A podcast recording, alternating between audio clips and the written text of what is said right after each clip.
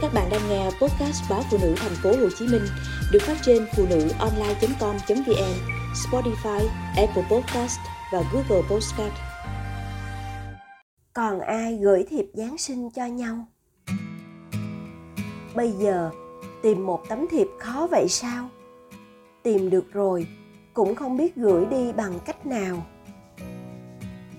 Sáng nay lướt Facebook tôi bắt gặp trên tường nhà cô bạn clip ông già Noel cưỡi xe tuần lộc, chở một đống quà, lượn vòng vèo như múa trên những mái nhà phủ đầy tuyết trắng. Bạn gửi lời chúc Giáng sinh an lành tới tất cả người thân và bạn bè. Thời đại công nghệ số, lời chúc Giáng sinh cũng số hóa. Người người tải về tường nhà mình để gửi lời chúc cho nhau. Nhìn hình ảnh tươi vui, nhạc Giáng sinh rộn ràng, buổi sáng của tôi bỗng tràn đầy năng lượng tích cực. Suốt dọc đường đến sở làm, phố xá như thay màu áo mới. Các cửa hàng và nhà dân theo đạo công giáo đều trang trí cây thông noel, treo hình ông bà già noel, quả châu và bông tuyết trắng. Đường phố trở nên tươi mới, rực rỡ hơn.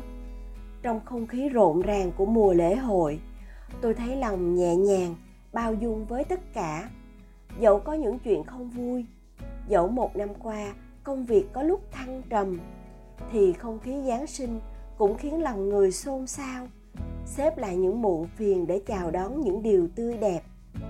Mấy hôm trước, tôi dọn dẹp ngăn tủ, bỗng rơi ra sắp thư từ đã cũ. Trong đó có mấy tấm thiệp chúc mừng giáng sinh đã úa màu thời gian. Tôi bồi hồi mở từng tấm thiệp, đọc lời chúc của bạn bè rưng rưng nhớ một thời tuổi trẻ ngây ngô. Nhớ những năm tôi mới vào đại học, niên khóa 1988, 1992. Mùa Giáng sinh, tôi và bạn bè hay mua thiệp để tặng nhau. Ký túc xá thời đó có phong trào kết nghĩa giữa các phòng nam và phòng nữ. Phòng nam ở tầng trên hay buộc thư từ vào cọng dây, rồi thả xuống phòng nữ ở tầng dưới qua cửa sổ nhiều bạn nam tỏ tình với người mình thương theo cách đó. Đêm trước ngày giáng sinh, tôi thức khuya học bài. Chợt thấy tấm thiệp giáng sinh bay chấp chới ngoài khung cửa. Nhìn nét chữ quen thuộc, tim tôi như có luồng điện chạy qua. Tôi lính quýnh giấu tấm thiệp, đợi các bạn nữ đi ngủ mới dám mở ra đọc. Gửi cô bạn dễ thương. Chỉ một câu tỏ tình ngây ngô cũng đủ làm con tim sao xuyến thấy cả bầu trời yêu thương ngọt ngào. Hơn 20 năm đã qua, lần dở tấm thiệp của người đặc biệt, chợt ngậm ngùi thương. Người ấy giờ đã xa, mọi chuyện đã thành quá khứ. Tôi bâng khuâng tự hỏi, người ta có còn nhớ đến mình? Có từng hối tiếc vì đã để lạc mất nhau? Lời hứa mãi mãi bên em, giờ đã theo gió bay đi nơi nào? Cô bạn thân năm xưa ở cùng giường tầng. Giờ làm việc ở nơi rất xa. Tôi chụp tấm thiệp năm nào bạn tặng, gửi qua tin nhắn.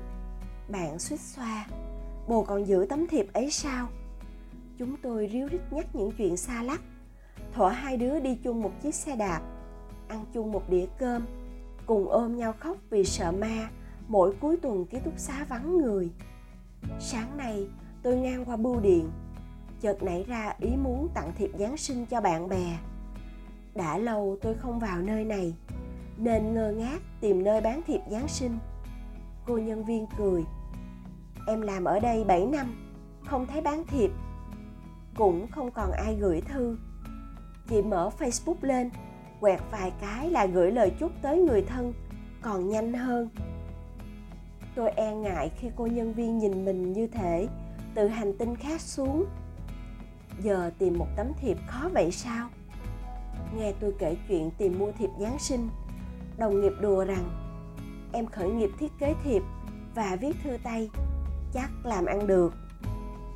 Chúng tôi chợt tưởng tượng một ngày nào đó, mạng internet không hoạt động. Mọi người bị ngăn cách với nhau. Những người thân quen ở xa như thể đột ngột biến mất.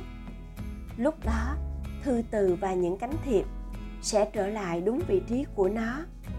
Vì mọi người sẽ tìm cách để gửi đến nhau lời chúc yêu thương như một món quà bất ngờ. Cầm trên tay tấm thiệp giấy, cảm giác hẳn sẽ rất khác với lời chúc công nghiệp đang phổ biến.